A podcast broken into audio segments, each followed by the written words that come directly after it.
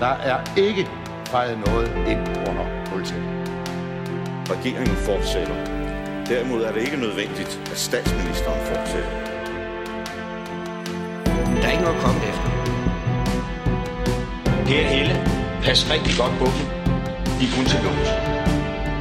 Fordi sådan er det jo. Ja, jeg kan bare sige, at der kommer en god løsning i morgen.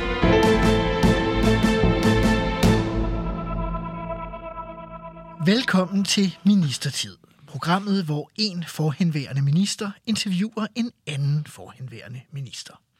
Mit navn er Simon Emil Amitsbøl Bille. Jeg er tidligere økonomi- og indrigsminister, men det skal ikke handle om mig. Det skal derimod handle om dig, Hans Christian Schmidt. Velkommen til. Tak skal du have. Der er ikke en frø, ikke en fugl, ikke en fisk, der har fået det dårligere på grund af regeringens miljøpolitik. Sådan lød det fra statsminister Anders Fogh Rasmussen fra Venstres landsmøde i 2003. Hvad tænkte du, da han sagde det? Jamen, jeg tænkte, at det var faktisk sandt. Fordi at øh, man er jo nødt til at, at, at se faktaerne lidt her. Og øh, vi var den første regering, der for eksempel lavede en nationalpark, hvilket har overrasket mange. Vi lavede sammen med øh, Danmarks Naturforeningsforening også nogle tiltag, vi lavede det sammen med øh, Ornitologisk Forening. Øh, der gik vi ind og lavede tiltag for fugle og så videre. Så altså, det synes jeg sådan set var meget sandt, men jeg tror nok, det blev udlagt på en lidt anden måde og i en anden øh, sammenhæng.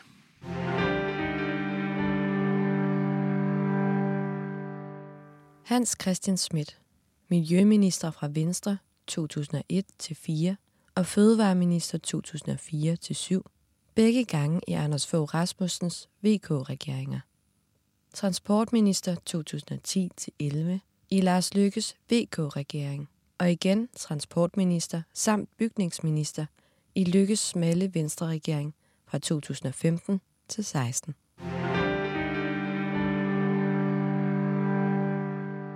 I 2001 får Venstre sit bedste valg i de seneste 100 år. Hele 56 mandater og et flertal sammen med konservativ og Dansk Folkeparti, uden om de små midterpartier. Anders Fogh kroner sejren med statsministerposten og indleder 10 år med VK-regeringer efter næsten 9 år med Socialdemokraten Poul Nyrup som regeringschef. Du bliver miljøminister, Hans Christian Schmidt. Kan du lægge ud med at fortælle om, hvordan selve udnævnelsen foregik? Ja, udnævnelsen foregår jo sådan, at øh, statsministeren ringer og spørger, om man kunne tænke sig det. Og, og der vil jeg sige, øh, det har jeg samtidig fået et spørgsmål om, hister her. Hvad så? Øh, foregår det sådan en debat? Nej, det, det er da i hvert fald envejskommunikation, så fordi altså, du kan sige ja, eller du kan sige nej. Men, men det er jo de muligheder, og så er det slut. Og, øh, og jeg vidste jo godt lidt, at det, det, hvis han ville ringe, så kunne det godt være om det, fordi jeg havde været miljøordfører i en del år inden. Aha. Så derfor vidste jeg jo godt, at hvis, det, hvis han ringede, så kunne det jo være nærliggende, at det kunne være om det. Så, Så du var afklaret? Ja, så afklaret som man kan blive. Man bliver altid overrasket. Jeg tror også, at du selv ved det. Altså, det, det kommer altid lige pludselig, og så skal man til at forholde sig til det. Og, og man tænker på, var det ikke noget, jeg skulle have spurgt om, som jeg ikke fik spurgt om? Men Aha. man kan tage det helt roligt. Fordi alt afklares bagefter. Så går der nemlig et system i gang, som øh, virker uanset hvad. Altså embedsapparatet? Lige nøjagtigt. Hvad hedder det? øhm, Du havde jo beskæftiget dig med området, som du siger, du havde været ordfører i en årrække. Havde du forberedt dig også på, hvad ville du egentlig, øh, når du, hvis du blev minister? Altså, jeg tror, man skal kende Anders Fogh for at vide, at uh, alt er jo forberedt. Mm-hmm. Så i god tid, inden vi overtog det, så var jeg op ved ham en gang, og så sagde han, hvordan tror du, Hans, at uh, miljøpolitikken vil udvikle sig de næste 3-4-5 år? Ah, siger, det er jo et stort spørgsmål, så det ved jeg ikke helt sådan. Nej, det kan jeg godt forstå, men det ved du om 14 dage. For så kommer du op, og så afleverer du lige til mig, hvilke beslutningsforslag du mener, man skal stille for at være klar til, at vi kan lave et lovprogram. Så jeg afleverede ved Christian Majdal. Som var 15 gruppeformand, Ja, som var Ja. gruppeformand. En 15, 16, 17, 18 forslag. Jeg kan ikke helt huske det. Beslutningsforslag. Ja. Og øh, titlen på dem, altså hvad det skulle være. Og så gik jeg i gang med at lave dem, uh-huh. og det gjorde andre også. Og derfor var det jo forberedt til mindste detalje, så uh-huh. alle beslutningsforslagene var stillet nede i Folketingssalen. Der stod Dansk Folkeparti og Konservativ og Venstre på dem, og derfor var de jo lige til at skrive ind i et regeringsgrundlag, og sådan var alt klappet og planlagt. Så jeg vidste godt, hvad jeg skulle gå i gang med at lave, fordi at, øh, jeg havde jo slet lavet beslutningsforslagene, og nu skulle de bare gøres til lovforslag. Regeringen har også sådan en øh, plan, der hedder hvad det VK-regeringens første 100 dage, Ja. øh, med en række punkter, der skal gennemføres lige i begyndelsen, og jeg tror, der er syv af dem, som faktisk er på, øh, på miljøområdet. Et af dem handler om Institut for Miljøvurdering, det vil jeg gerne vende tilbage til senere. De seks andre handler ligesom om at gøre det, også måske gøre det mere fleksibelt for landbruget. Kan du prøve at forklare nogle af de tanker, øh, der var?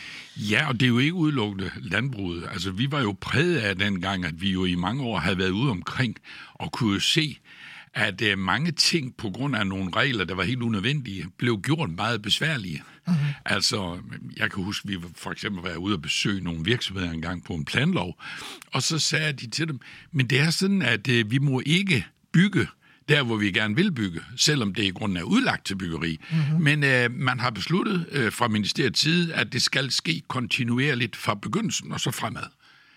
Jamen, jamen spurgte jeg, hvad er ideen i det? Aha. Og der var sådan set ikke rigtig en idé andet end, at øh, sådan skulle det bare være, fordi sådan besluttede vi det. Eller da en sommerhusejer fra Nordjylland, Nordjylland ringede og sagde til mig, hvordan kan det være, at vi ikke må have lov til at udvide vores sommerhus, bare fordi de ligger på en lejet grund, og I som Miljøministeriet ejer dem. Vi ejede jo en øh, stribe sommerhusgrunde. Uh-huh. Jamen, siger, det må vi lige snakke med borgmesteren om, hvor borgmesteren kommer ud, så siger hvorfor er der de her særregler for dem, jeg leger ud, og så din egen, som du leger ud, altså kommunens. Hvor, hvorfor er der nogle særregler? Uh-huh. Så kiggede han lidt forundret på mig, så sagde han, det har I jo ønsket. Har vi siger, ja, altså Miljøministeriet har ønsket, at det skal være særregler. De må ikke have de samme frie vilkår, som de har på de kommunale ejede. Jamen, det er jo helt skørt. Ja, det har jeg ment i længe, men det har I jo fastholdt. Og så lavede vi det om, og øh, så øh, blev folk jo selvfølgelig glade, fordi nu kom de jo til at ligne alle de andre deroppe. Og, og det er jo noget, af det- opstår sådan nogle ting? Er det bare, der sidder øh, nogle tilfældige folk? Ja, og... det, det, det op, opstår jo lidt, hvis du har et magtfuldkomt øh, embedsapparat, som, Mhm. mm-hmm. som, som kan gøre sådan noget, uden nogen øh, laver indvendinger mod det. Ja. Og min forgænger, Svend Augen, og alt øh, er respekt for ham, fordi han var jo også en dygtig politiker på mange måder, men jeg tror ikke, at det lå lige i kortene, at Svend ville gribe ind for sådan noget. Nej. Øh, det, det var mere, at jeg var meget overrasket over det. det jeg var simpelthen også nede på en øh, lille ø, der hedder Kalø, sådan en lille halvø dernede i, i det sønderjyske, og der var jeg nede og besøge nogle øh, folk, der havde sommerhus dernede. Og så sagde jeg, hvad, hvad sker der så nu? Jamen, I har jo lavet den regel, at når vi dør engang, så må vores familie ikke arve de her sommerhus, for de ligger på lejet grund, og de skal væk. Og jeg spurgte så, jamen, hvad generer de? Altså, hvem generer de? Nej, men det er besluttet sådan. Og skovfoden gik jeg så, eller skovrideren gik jeg en, en tur med og spurgte ham af, jo, men han kunne simpelthen godt se, at han, man kunne godt løse det. Hvis han måtte have lov, jamen det må du da gerne til. Og så lavede han nogle regler for, hvordan det kunne lade sig gøre osv. Altså, meget blev jo dengang kørt sådan lidt, øh, med meget lidt frihedsrettigheder. Aha, altså, aha. folk havde meget lidt indflydelse på tingene. Og det var lidt trist, men det har vi faktisk haft i mange år. Og ej, du ved godt, vi havde engang det der med, at man måtte ikke engang opstille en bænk, hvis den stod for tæt på kysten. Altså, hvor man kunne sidde og nyde det, vel? Ja. Med mindre der var hjul på, og så, så nogle flytbare. Sådan. Altså, vi havde jo lidt mange skøre regler. Ja, Og, og, ja. og derfor så, øh, så opstod det jo, og, og, og der var selvfølgelig ting på landbrugsområdet, men der var også ting på erhvervsområdet, og der var også ting på helt almindelige borgers område. Og langsomt har det jo i dag bredt sig til, at det er der er en fælles forståelse om, Aha. og nu har man fået mere blik for, øh, hvad det i grunden er natur, og hvad der er vigtigt at, at gøre noget for, og ikke det der med sådan lidt at, at gøre en masse ting, fordi at, øh, det, sådan skal det være. Øhm, på området, altså du er jo i den første minister, du har været minister fire gange, hvis man siger det på den måde. Ja. Øh, som miljøminister var du ekstremt meget i vælten.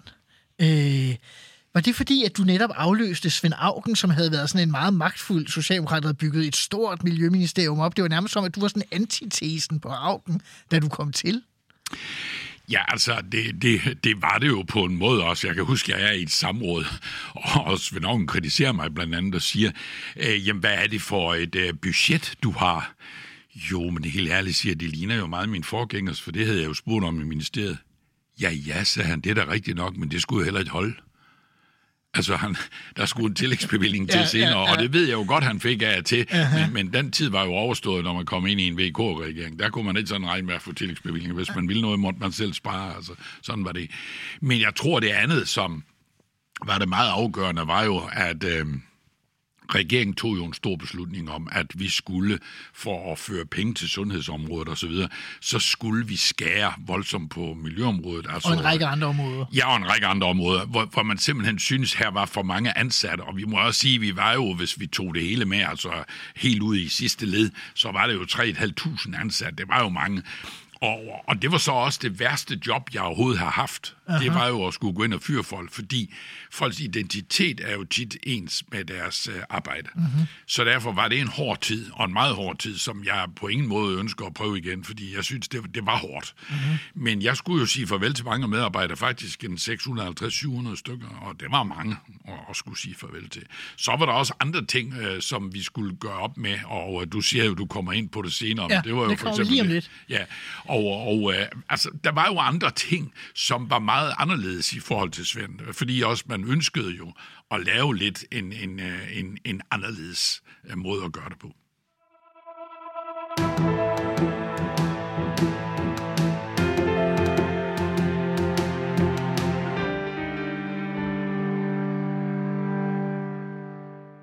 En af de kontroversielle sager, der var i din miljøministertid, var nemlig spørgsmålet om Institut for Miljøvurdering, som vi har øh, diskuteret eller været inde på lidt og snakket om, vi skulle komme tilbage til. Øh, hvorfor var det vigtigt at få lavet det institut? Jamen, det handlede jo meget om, at mange øh, lovforslag eller tiltag, synes jeg, som jeg fulgte det i hvert fald, blev gennemført også lidt ud fra, hvad sagde maven, og hvad sagde følelserne. Uh-huh. Og der ville man godt have fast grund under fødderne, så hvis man besluttede sig for noget, så skulle det også være sådan, at man kunne bevise bagefter, at øh, det, det var faktuelt sådan, man burde gøre det. Uh-huh. Og man kan jo sagtens være uenig med Bjørn Lomborg, og Som blev ansat som direktør. som blev ansat som direktør. Men man er jo også nødt til at sige, at hans viden var og er stor. Øh, også i dag, hvor han jo kører det her Copenhagen konsensus. Mm-hmm. Altså, han, han er jo en meget dygtig øh, menneske. Og, og det, det ønskede vi bare at gøre brug af.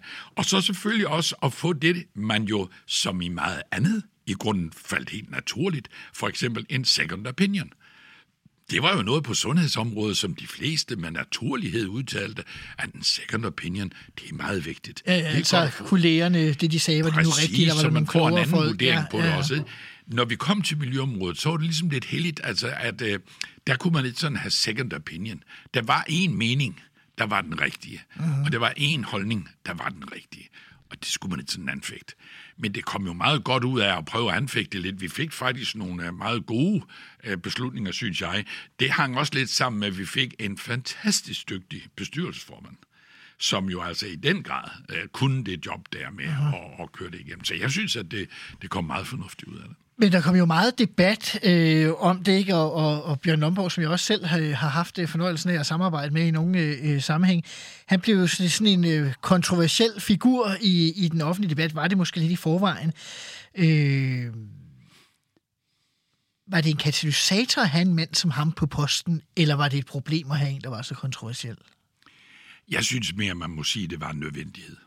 Altså fordi vi, vi skulle have en, som godt turde tale imod, og som også gjorde det på et fagligt savligt niveau. Altså, mm. man kunne godt se, det kunne ikke blive ved med at gå det her med, at, at fordi man fik en eller anden idé, øh, så kunne man bare gennemføre den, fordi det tilstod øh, omverdenen og tiden, at øh, det kunne man bare gøre. Man måtte også have grundlag for det. Man skal jo huske, at der var jo mange mennesker, der både fik deres erhvervsvirksomhed, men også deres privatliv omkalfatret af sådan nogle øh, beslutninger, der blev taget i et miljøministerium, hvor det kunne være svært altid at finde lige forklaringen. Jeg havde siddet, inden jeg blev miljøminister, havde siddet øh, seks år i naturklagenævnet. Mm-hmm. Og der havde jeg så været med et, et naturklagenævn og afgøre en masse ting ved møder på Christiansborg, men de har også 4, 5 eller 8, hvor mange det nu er, rejser ud i landet. Og ved den lejlighed så jeg jo mange ting, som jeg også tænkte ved mig selv, jamen det her, det Hvad for eksempel? Jamen altså for eksempel, så kunne man, øh, hvis man gerne ville have et toilet et sted ved et øh, fortidsminde, så i stedet for at diskutere i højere grad, øh, hvordan kan vi indrette det sådan, at man stadigvæk bevarer fortidsmindet og fredningshensigterne osv., så, så blev det mere til et spørgsmål om, man behøver ikke sådan et toilet. Hvad skal man med det? Og, og, og det, det undrede mig meget, for jeg tænkte tit, det er da noget helt galt, noget at have sådan nogle regler, eller Aha. det kunne være et øh, forskellige ting, som, som folk oplevede på deres private. En, en rideskole, der for eksempel ikke måtte sætte tegn om, jamen så kunne man jo sige, at der ikke måtte være en rideskole, eller man vil gerne bygge en aftægtsbygning til en gård, jamen så måtte, skulle den ligge så tæt ved gården, at det næsten ikke blev en aftægt, og hvis man vidste lidt om, hvordan øh, det øh, ejerpar, som har været før, altså den ældste generation, Aha. så ved man jo godt, at det kan være meget klogt at ligge mere end 20 minutter, eller 20 meter fra, hvor de andre bor. Altså, så de ikke skulle have en holdning til det hele. Præcis. så man kunne jo godt forstå, at, at, at hverdagen stod samtidig i konflikt med det her. Men det havde jeg jo set i seks år. Faktisk havde jeg også udgivet en lille pamflet, for andet var det ikke, en, en beskrivelse af nogle af sagerne, jeg uh, kaldte en rejse gennem system Danmark. Aha. Og øh, den, den var sådan, der var en masse historie i der, som fortalte om, hvad, hvad man var udsat for, og at det burde man jo lave om på. Og jeg oplevede faktisk heller ikke, at øh, i dag vil jeg slet ikke opleve det mere. For i dag er alle faktisk enige om, at der skal give mening med de regler, man laver. Man kan ikke sådan bare få lov at lave nogle ting. Det skal også være fornuftigt i det. Og jeg oplever jo også mange som jo også kommer fra Socialdemokratiet, jo også have øh, gode, sunde holdninger til, hvordan og hvorledes vi skal passe på, at vi også får det lavet sådan, at vi kan forklare det.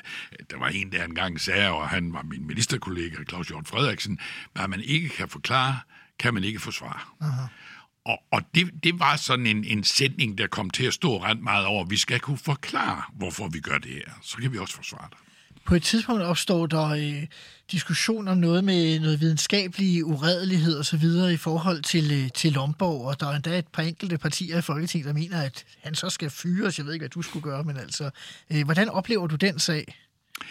Jamen, jeg må jo sige, at det var jo ikke videnskabelig uredelighed. Det er jo ikke noget, jeg sådan uh, har, har dyrket meget. Altså, jeg kom fra at være lærer og musiklærer, og der har vi jo ikke så meget med sådan noget videnskabelig uredelighed at gøre. Så jeg er noget overrasket, da man rejser den sag. Og synes også, der en rejses på nogle ting, altså som, jeg vil ikke kalde det fordomme, men jeg vil øh, kalde det forudindtagelser, hvor man mente, at det han mente var at, og derfor var det helt galt. Uh-huh. og det lykkedes så også at få nogen til at, at se på det, men der var jo også dem, der sagde, at det her, det passer, altså det, det, det er ikke rimeligt at, at begynde at køre sådan en sag på ham. Ja. Men altså, jeg tror nok, overraskelse er det bedste ord. At jeg blev meget overrasket over, at nu skulle vi til at have det. Jeg er jo sådan en politiker, sådan helt almindelig, som har haft en tid i det kommunalpolitiske, før jeg bliver landspolitiker, og der var vi jo vant til, at det kunne godt være, at vi var uenige, men vi skulle have tingene til at virke. Så sådan var det jo der kan det godt nogle gange være noget af et kulturschok at komme fra kommunalbestyrelse til Christiansborg. det må man sige, det må man sige. Det er helt rigtigt. Det er det virkelig. Jeg oplevede det også en gang, kan jeg huske, fordi jeg var blevet valgt, og sammen med en anden en, og vi, vi sad der i 1994 og var nyvalgte. Og øh, så tænkte jeg ved mig selv, og det går han også, vi kunne jo foreslå ministerne at nedsætte så et øh, udvalg, et underudvalg, der lige kunne snakke lidt med regeringen og snakke lidt, og så kunne vi få det løst jo. Sådan ligesom vi kender det fra kommuner i paragraf 17 stykke 4 udvalg. Altså det bliver nedsat til et formål og nedlagt igen, når det Aha. formål er, er, er nået. Så vi foreslog ham jo, at uh, kunne man ikke lave sådan en lille udvalg der, og så kunne vi lige prøve at sidde og snakke lidt og sådan efter han sagde, at jeg skal nok nedsætte de udvalg, der skal nedsættes. Færdig. altså, der var overhovedet ikke noget. Og det var, det var jo meget overraskende. Jeg vil sige, det ændrede sig lidt, da Torgild Simonsen han pludselig kom derind. Ja. Fordi ham kendte jeg fra den kommunale verden, og det bar han meget med sig ind. Ja, og netværk betyder jo selvfølgelig også utrolig meget. Betyder utrolig meget, ja. ja. Men det er, jo, det er jo en sjov ting, jeg kan huske selv, øh, da jeg blev minister. Jeg undrer mig over, øh, på et af de første ministermøder, så øh, siger statsministeren, det var Lars Lykke, ja, beslutningsforslag for oppositionen siger vi jo bare nej til. Altså, der var ikke engang grund til at snakke om nej, det. Nej, ja. det illustrerer jo meget godt. Og, og, og det, det illustrerer det jo meget godt, og, øh, og heldigvis har det jo ændret sig lidt. Men så er der så ting, der er gået en anden vej. Men det er altså nogle ting, der har ændret sig lidt, og, og det er blandt andet, at man, man skal jo lige se, hvad går det i grunden ud på. Og jeg tror også, at politikere er nødt til at tænke over, at vi bliver jo vejet og øh, vurderet af en befolkning, som lever et almindeligt liv, og derfor, hvis vi laver alt for mange mærkelige ting, som de ikke kan se sig selv i, øh, så som ikke kan forklares. Ja, præcis. I 2004 bliver Marianne Fischer-Bohl udnævnt til dansk landbrugskommissær i EU, og du bliver rokeret over i Fødevareministeriet. Var du glad for det skifte? Ja, det var jeg faktisk. Altså, jeg kan jo huske det, øh, fuldstændig, hvad der skete. Jeg sad på øh, til et møde nede på Vamdrup Hotel, og øh, der sidder jeg og har en frokost med øh, Jørgen, øh, Dormand, som øh, var miljøordfører på det tidspunkt for For Dansk, Dansk Folkeparti, Folkeparti, og øh, Helle Schelle er det for øh, konservativ, så vi skulle jo snakke sammen om tingene selvfølgelig, men vi var jo ikke så mange partier, så det kunne vi jo nok. Og der sidder vi så og snakker om de ting, og så kommer der pludselig en, øh, en, et serveringspersonale ind og siger, der er telefon til dig. Nå, jamen, så går jeg ud, og så får jeg jo ringet tilbage på min mobiltelefon og så videre. Og så bliver jeg stillet igen, og så siger han øh, til mig, Anders Fogh, at om, hvad, hvad, hvad siger du til det? Nu skal man igen huske, det er jo ikke sådan en forhandling, man går ind i. Det er bare en høflig måde at sige, hvad siger du til at, at, at prøve at være fødevareminister? Så ved man godt, den beslutning er jo truffet. Det er ikke sådan, du kan fortsætte som miljøminister, hvis du siger nej. øh, Den er besluttet, og, og derfor så, hvad siger du til det? Og, øh, og det vil jeg så sige, at det havde jeg jo virkelig ønsket mig altid. Faktisk var det måske det, jeg allerhelst ville have været helt fra starten. Fordi alt det med fødevareområdet og sådan noget, det kendte jeg jo noget til. Altså, man kan ikke være valgt dernede, hvor jeg kommer fra, uden at så det ved sydjyske, man, ja. man ved noget om landbrug, og man ved noget om, at det at drive en gård og alt sådan nogle ting. Altså, det, noget skal man vide i hvert fald.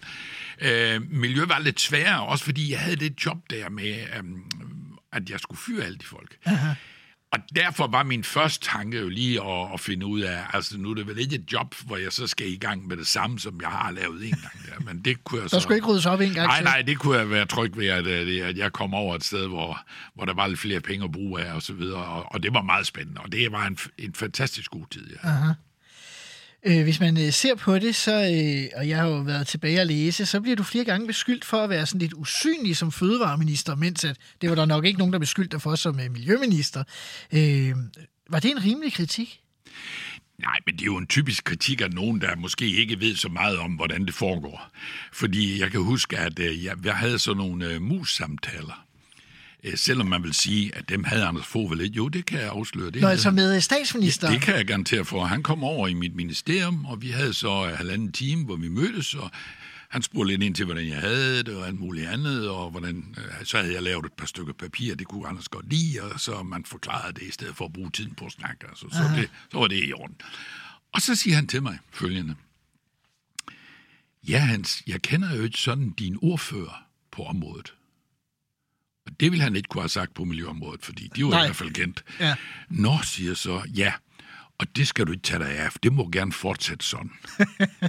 og det er jo fordi, man ikke forstår, hvad det går ud på. Fordi for Anders Fogh, der var det bare vigtigt, at du som fødevareminister passer dine ting, sørger for, at der ikke opstår nogle dumme sager eller et eller andet, uh-huh. og at ordførerne har det godt og synes, at det kører fint. Det. Uh-huh. Så, altså, et, et, man kan sagtens sige bagefter, jamen skulle du ikke lave lidt mere væsen, men det er typisk, fordi man, man tænker ikke på det, hvordan man skal være minister i forhold til befolkningen og til landet. Ja. Fordi der er det jo nede i Bruxelles, der afgøres. Man skal jo huske, at øh, en fødevareminister havde dengang, lidt mindre i dag, men dengang havde han halvdelen af EU's budget. Det ligger over fødevareminister.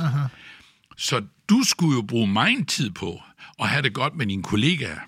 I de andre Derfor, EU-lande, ja, de andre minister ja, ja, ja. fra de andre lande.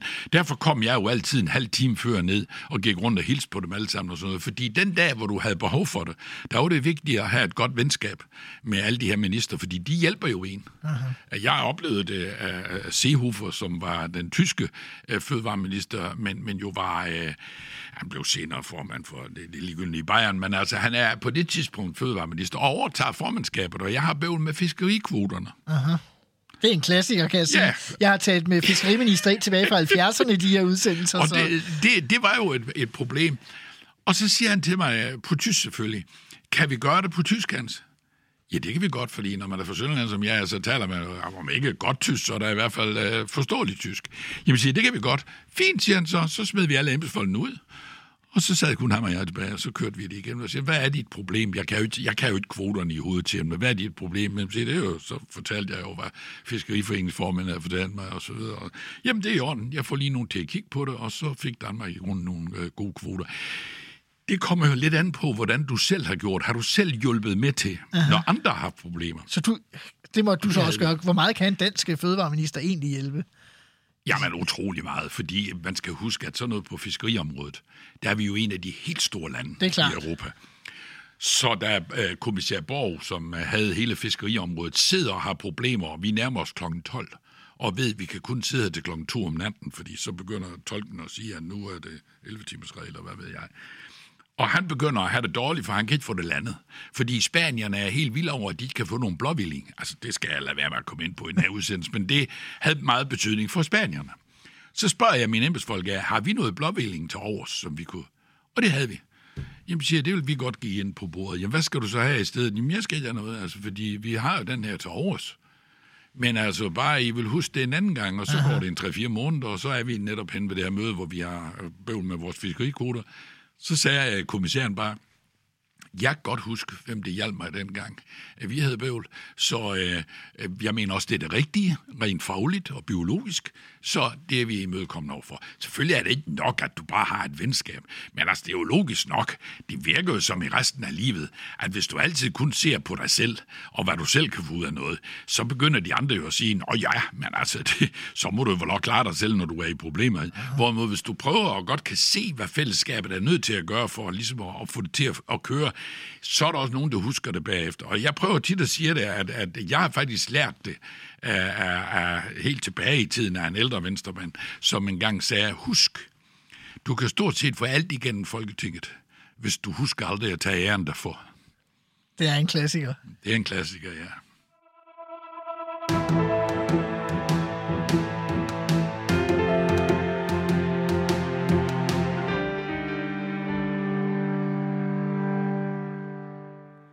Nu skal vi til det, der hedder fem faste spørgsmål, som jeg stiller til alle de ministre, der kommer igennem programmet her, og derfor også til dig, Hans Christian Schmidt. Det første, det lyder, var der noget, du gerne ville have gennemført, som du ikke nåede i din ministertid, og det er på tværs af, af alle dine mange ministerposter? Jamen, det er det jo altid.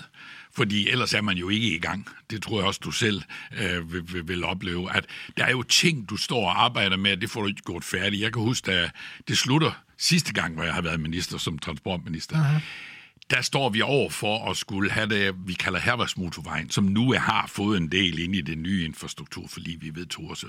Men dengang var vi ikke så langt, og det ville jeg gerne have gjort. Jeg ville også gerne have, have lavet de der tre spor. Jeg havde lavet forarbejde til det på Fyn, men, men jo ikke den endelige beslutning, uh-huh. og det ville man gerne have gjort færdigt. Ja. Så der er flere ting, du gerne vil. Jeg ville godt have gjort noget ved vejen ude ved Tønder og sådan noget, fordi det havde vi snakket om, men, men hvordan kom vi lige videre? Det er især på transport, fordi det er den seneste minister, Det er nemlig den seneste. Ja. Men hvis du går tilbage, og, og jeg kigger noget på fødevareområdet, sådan, så havde jeg for eksempel øh, det, der hedder, og det er altså virkelig indviklet nu, men på engelsk hedder det cross compliance, øh, på dansk hedder det kryds øh, overensstemmelse. Uh-huh. Og det vil sige, at man kan blive trukket i den støtte, man får fra EU, hvis ikke man lever op til de regler, man selv har på området.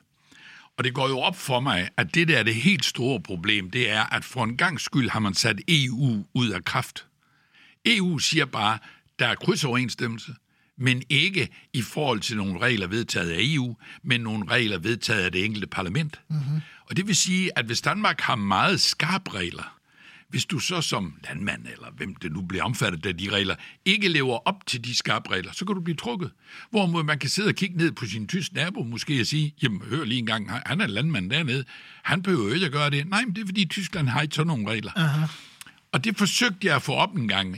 Man har sådan nogle frokoster, du har sikkert prøvet det også, hvor man spiser sammen, og der kan man tage nogle uformelle ting op sådan lidt, og bare snakke lidt løst og fast med sine kollegaer. Og jeg siger så, at jeg vil godt lige kigge på det her krydsoverensstemmelse. Det, det var man ikke afvisende overfor, men heller ikke parat til endnu at gøre noget ved. Det ville jeg gerne have gjort noget ved, fordi nogle af tingene lignede meget, hvad jeg havde prøvet før, nemlig nogle helt urimeligheder. Aha. Altså, hvor små ting kan betyde kolossale ting på et beløb. Og det kan man godt spørge sig selv, er det rigtigt? Skal det det, eller skal man have en bagatelgrænse? Er der så nogen, der har fået gjort noget ved det siden, eller er det stadig et problem? Nej, det har man ikke fået gjort noget Nej. ved. Fordi at, øh, det, det der med at gøre noget ved sådan noget, det, det skal man jo bruge rigtig, rigtig meget tid på. Prøv at lægge mærke til for eksempel hele den ulvedebat, der er nu. Aha. Hvor de fleste er jo godt klar over, at det her med ulve er man nødt til at regulere mere fornuftigt, end bare at sige, det er forbudt. Altså, det er jo aldrig et problem at sige nej.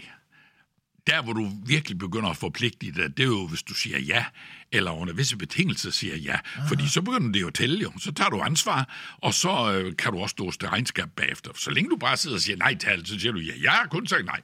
Jeg går ikke med til noget som helst. Men der var det jo flere mennesker, der nu begynder at sige, jamen prøv lige at høre en gang, det giver jo ingen mening at vi ikke har en forvaltningsplan for ulve, som også kan indeholde, at vi... Jo, men det har vi også, men så skal man jo igen med ansøgningsrunder, jeg ved ikke hvor meget. Men det er jo ufleksibelt. Du er nødt til at have noget mere fleksibelt, som Aha. kan sige, her sidder en myndighed, og den kan godt se, at der er noget galt. Vi havde det faktisk engang, hvor vi diskuterede skarv. Jeg lavede en Ja, det Æ, men, men der var det stadigvæk mange, der, der jo diskuterede meget det der, jamen må man godt pensle en og sådan noget, og er man sikker på... Altså, men alt sådan noget der, det er man bare nødt til at have i en lidt kortere Der var beslutningsproces. mange, der var vrede over, at din forgænger, Svend Auken, ikke ville gøre noget ved skarv. Præcis. Ja. ja. Så kunne de så blive vrede over, at du ville gøre noget ved det. Præcis. Det andet af de faste spørgsmål, det er, hvad var din ministertids værste øjeblik? det var da jeg skulle fyre alle de medarbejdere i Miljøministeriet. Uh-huh. Det var simpelthen det værste. Fordi ikke at man ikke kan stå det igennem. Altså, jeg mener selv, jeg har gjort af et stof, der nok kan holde til det, hvis det er et også. Men, men det er mere det, at du bliver følelsesmæssigt engageret. Uh-huh. Fordi du kan se, at de her mennesker mister deres job. Og det var jo ikke for dem alle bare lige at gå ud og få et andet job. For nogen kunne de, og vi lavede meget for at prøve at stille op, om ikke vi kunne gøre noget for dem osv. Mm-hmm. Lavede jobbank og så videre. Men stadigvæk, det var det værste. Det, det var det der med at skulle komme som helt ny. En ting er, hvis du har haft et par år til at sætte dig ind i tingene, og så siger du, nu er vi nok nødt til at lave en uh, omstrukturering ja. eller sådan noget. Men du kommer ind, vi har et regeringsskifte, og det første, du skal gøre, det er simpelthen at fyre så mange mennesker. Det kan også skabe lidt øh, knæsende forhold til dem, der er tilbage. Det, det, det, det gør det jo. Aha. Altså, det må man jo være ærlig at sige. Altså, prøv at høre en gang. Det genvinder man jo aldrig. Altså, det gør man ikke. Nej. Jeg kunne mærke det, da jeg blev fødevareminister efter en tid der, at der, der hjalp det gevaldigt på det, fordi så, øh, så startede du på noget helt nyt, og skulle ikke begynde på, på det. Men når man skal begynde på det, så er det helt sikkert. Så, så sætter det sig nogle spor. Hvad det er det værste, jeg har været udsat for, og det vil jeg godt, hvis jeg skal være ærlig, have undværet, fordi det var meget, meget, meget hårdt på det tidspunkt at gøre. Hvis vi bliver i, i fyringer, måske på en anden måde. I 2007, der bliver du efter valget, eller nej, lige før måske, Ja, lige før. øh, rokeret ud af regeringen. Du bliver gruppeformand for Venstre, men, øh, men alt andet lige, så vil de fleste vel næsten hellere være minister, ved de ikke det? Altså, du, var du helt, hvordan tog du det? Jo, altså jeg tog det jo meget pænt, og man skal jo bare lige huske, at uh, Anders Fogh er jo en fantastisk chef. Så han ringer jo selv til dig. Altså han ringer til mig og siger, Hans, jeg kunne godt tænke mig, at du uh, sådan og sådan og sådan. Nu skal man huske, der kan være stor forskel på at være gruppeformand. Uh-huh. Men gruppeformand med Anders Fogh som statsminister, det er noget godt.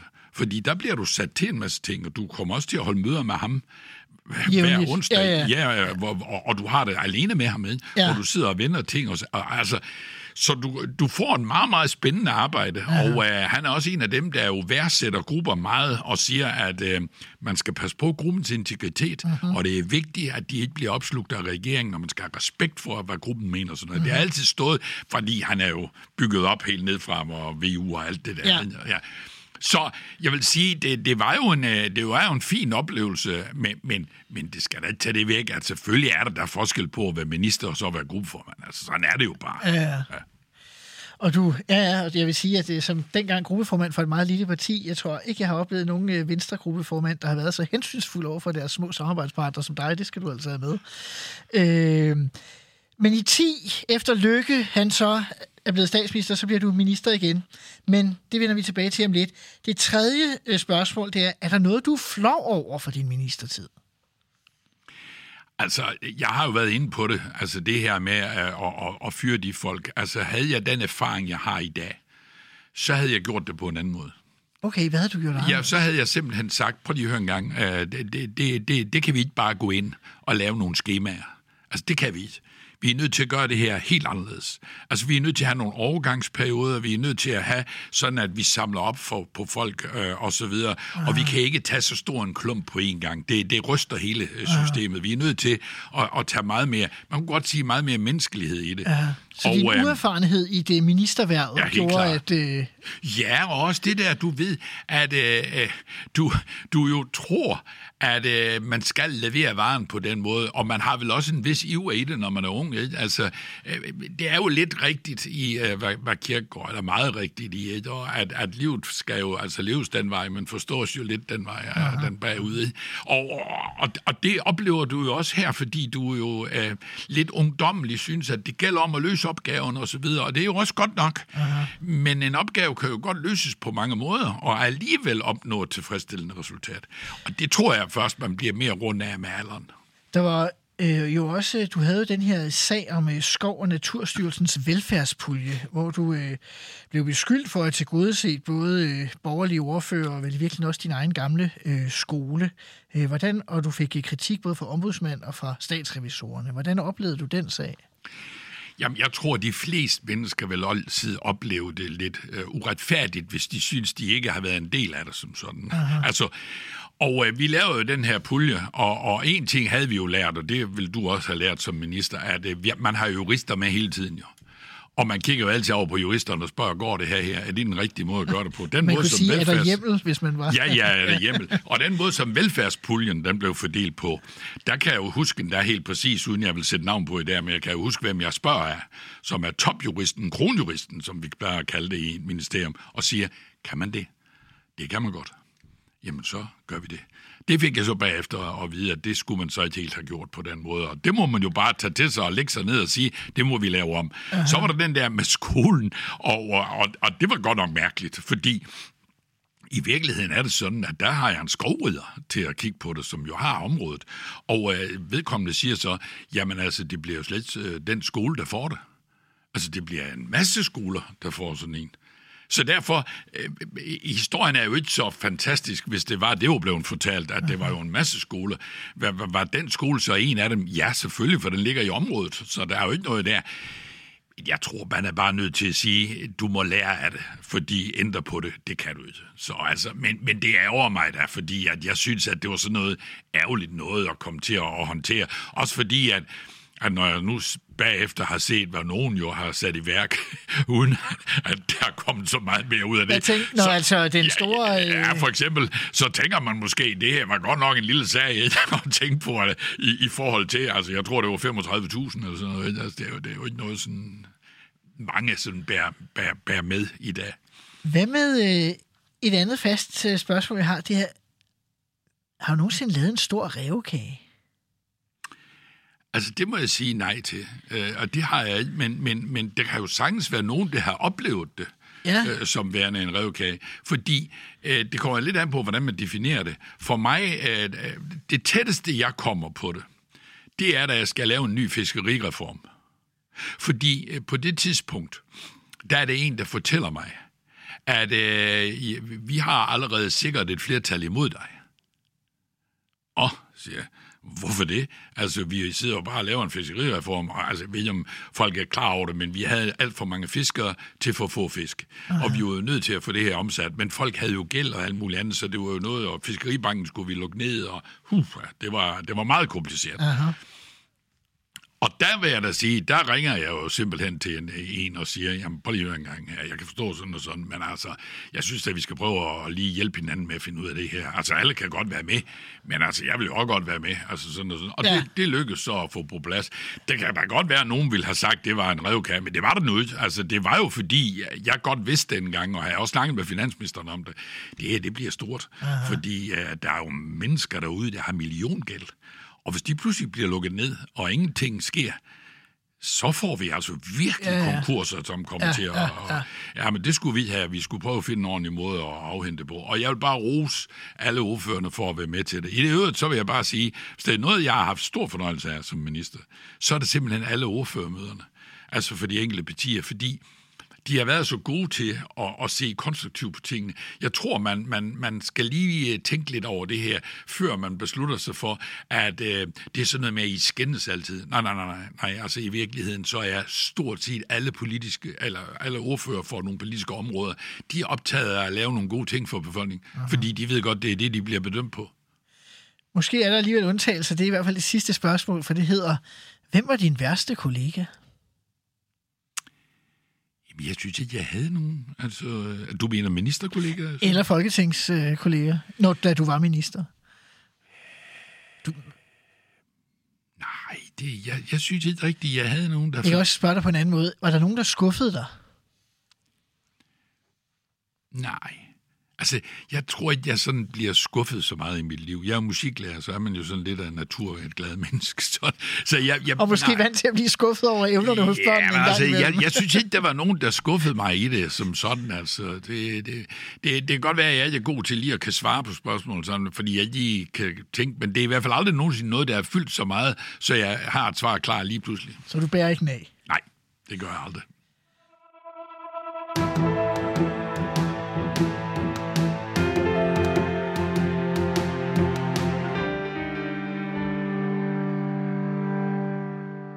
I 2010 er du tilbage på ministerholdet. Lars Løkke Rasmussen har året forinden afløst Anders Fogh som statsminister, da Fogh blev generalsekretær for NATO. I forbindelse med en ret stor rokade bliver du nu transportminister. Øhm, hvordan foregik det denne gang?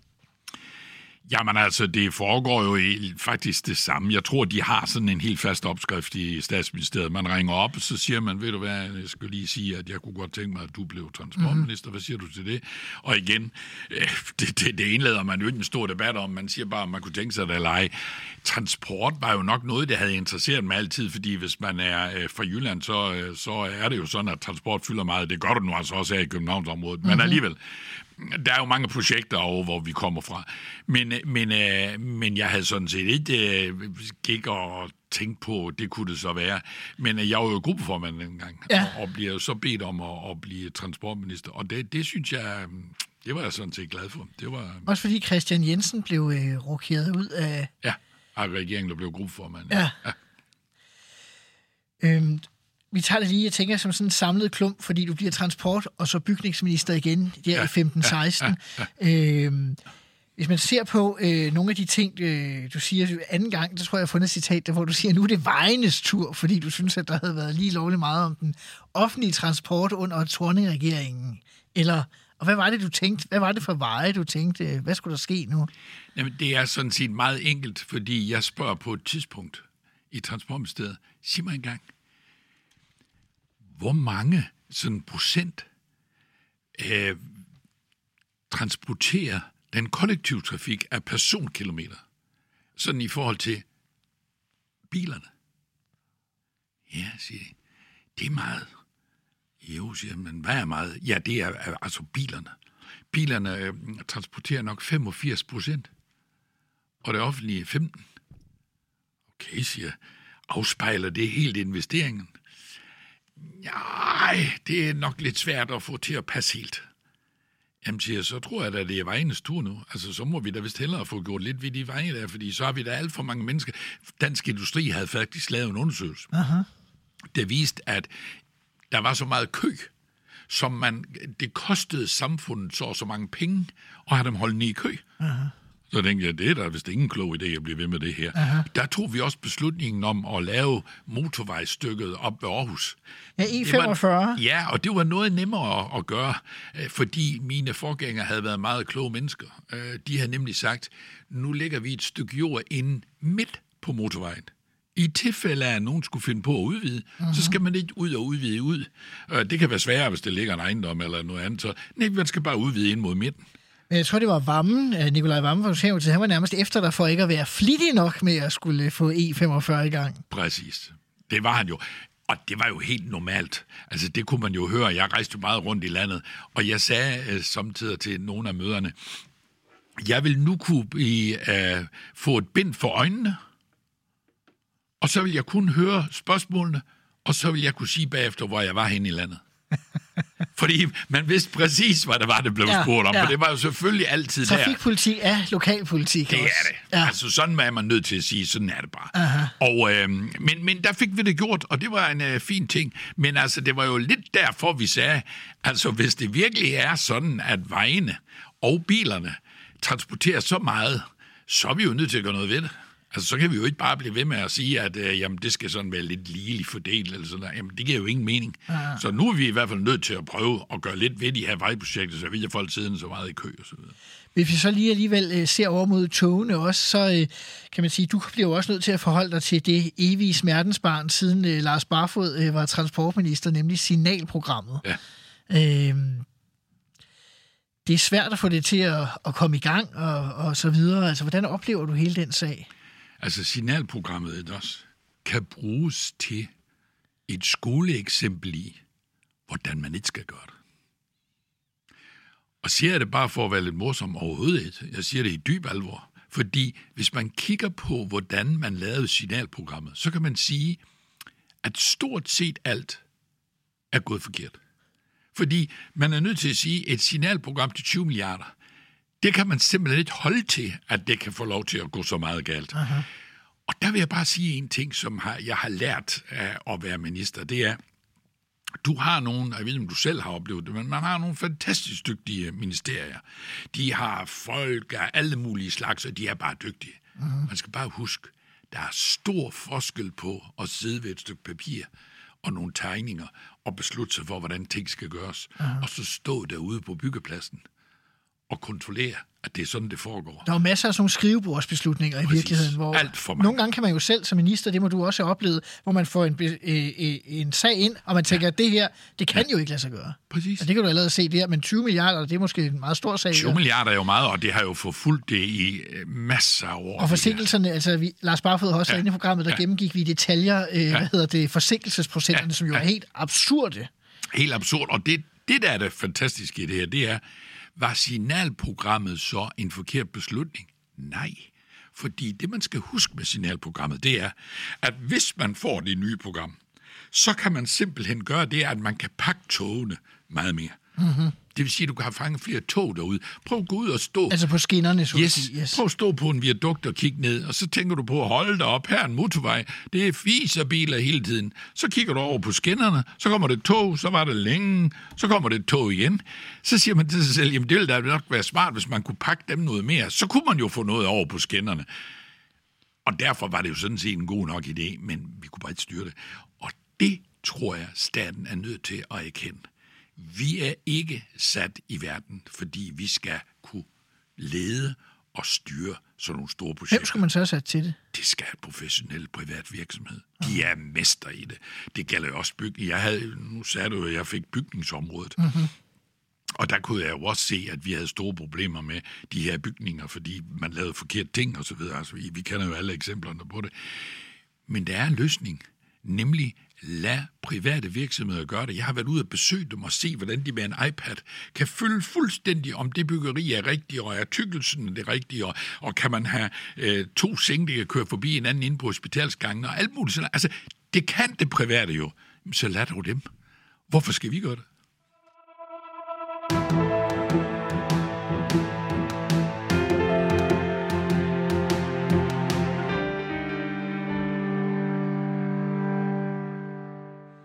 2016 bliver Venstres smalle regering afløst af VLAK-regeringen. Det har jeg selv øh, jo også øh, nogle aktier øh, i efter længere tid til skænderier mellem Venstre og Liberal Alliance omkring øh, topskatten. Og det løser man så med at udvide regeringen med konservativ Liberal Alliance. Man udvider også antallet af ministre, men der er fire Venstre-ministre, der ikke får lov til at fortsætte herunder dig, Hans Christian Schmidt. Jeg kan ikke lade være med at sige, at øh, jeg kan meget tydeligt huske, at vi mødte hinanden kort tid derefter. Og der stiller du mig spørgsmålet. Var det jer, der ønskede Transportministeriet, eller var det Lykke, der tilbød det til jer? Hvorfor havde du behov for at stille det spørgsmål? Ja, men nu har jeg besluttet mig for, at jeg vil jo aldrig nogensinde sidde og tale om, hvad jeg har talt med nogen om. Men det er jo nok fordi, at, nå nej, ikke dig, men det er jo nok fordi, at den viden, har en vis betydning for, hvordan jeg opfattede hele situationen. Aha. Og derfor var det vigtigt for mig ligesom at høre, jamen, øh, hvad var det i grunden, der gjorde det? Aha. Og jeg vil også sige det, fordi det ville nemlig overraske mig lidt, fordi øh, I havde en uh, transportordfører, der hed Willem Christensen på det aha, tidspunkt. Aha. Meget dygtig mand. Altså virkelig ind i transportområdet, og var med til indimellem at flytte nogle ting, hvor, hvor ministeriet sagde, at du mener at vi skal til at kigge på det igen, fordi Willem Christensen er med. Jo, det mener jeg, siger. Fordi han ved noget om det. Jeg kan mærke det. Altså, han, han, han har en viden, og, og den er vi nødt til at finde ud af, om er den rigtige eller den ikke rigtige. Og han havde nemlig øh, over for mig, uden at jeg vil igen komme ind på, hvad han sagde, men jeg havde i hvert fald det klare indtryk, at han var godt tilfreds, som det kørte. Og derfor så, så, så vil jeg bare lige vide det. Ikke fordi, at jeg ikke kunne leve med ikke at være minister med. Altså, tror man, når man har været det i 8-10 år, så, øh, så er det som en, en, en, det kan også være næsten en lettelse, fordi man får lige pludselig noget mere fritid. og Men, men, muligt men, andet. men jeg, jeg, jeg spørger også, fordi øh, nu skal jeg lade være med at belemre lytterne med alle de eksempler, jeg kunne komme med, men det virkede som om, der øh, generelt i Venstre var en vis usikkerhed om, øh, hvad statsministeren kunne finde på at gøre med ministerposterne. Nå, jamen, det er jo klart, altså, når det skal udvides, ikke også, så øh, det, det helt almindelige, det vil jo være at sige, prøv lige at høre en gang, vi har plads for, øh, til at, vi skal have plads til nogle minister her for de andre partier, og derfor er vi nødt til at tage nogen. Det har jeg en fuld forståelse for. Ja. Øh, man kan så også sige, at, at det kan jo også være sådan, at øh, det ved du jo, som har siddet med i regeringsforhandlinger, fordi det har jeg jo ikke prøvet, men det har du jo. Og, øh, og der ved I jo godt, at samtidig så siger I, prøv lige at høre, den der justitsministerpost, ja. det er vigtigt for os, den skal vi have. Eller den der udenrigsministerpost, den skal vi have, fordi at, øh, vi har nogle ting, vi vil have. Så sådan er det. Og der plejer en transportministerpost ikke at figurere helt derop som sådan nogle poster, der er med liv og død at gøre. Men jeg tror faktisk, at det, der er historisk, nu har jeg jo haft næsten 50 ministre inde i det her Ja, program, ja. det er, at i forhandlingerne i 16, der siger Lars Løkke som formand for det største parti, vi skal bare have stat og finans, så må I finde ud af resten, så tager vi det der tilbage. Præcis. Det tror jeg simpelthen ikke, du kan finde andre fortil på, at det store statsministerparti nærmest bare har uddelt øh, ministerposter fuldstændig øh, til fri leg til, Nej, til, nej. til Nej, alliancepartnere. nej det, det, det tror jeg heller ikke. Øh, man kan så godt have en forståelse for, at man skulle øh, have plads for det og alt muligt andet, så det er ikke, fordi jeg sidder og... Det er bare samtidig så, når man har været involveret i noget, så man godt kende det. Hans Christian Schmidt, tak fordi du ville være med. Det har været en fornøjelse. Mit navn er Simon Emil Amitsbøl Bille. Du har lyttet til Ministertid på 24-7. Husk, at du kan lytte til tidligere episoder på 24-7-appen, eller hvor du plejer at høre podcast. Lyt med igen i næste uge, når det er, der bliver Ministertid på 24-7.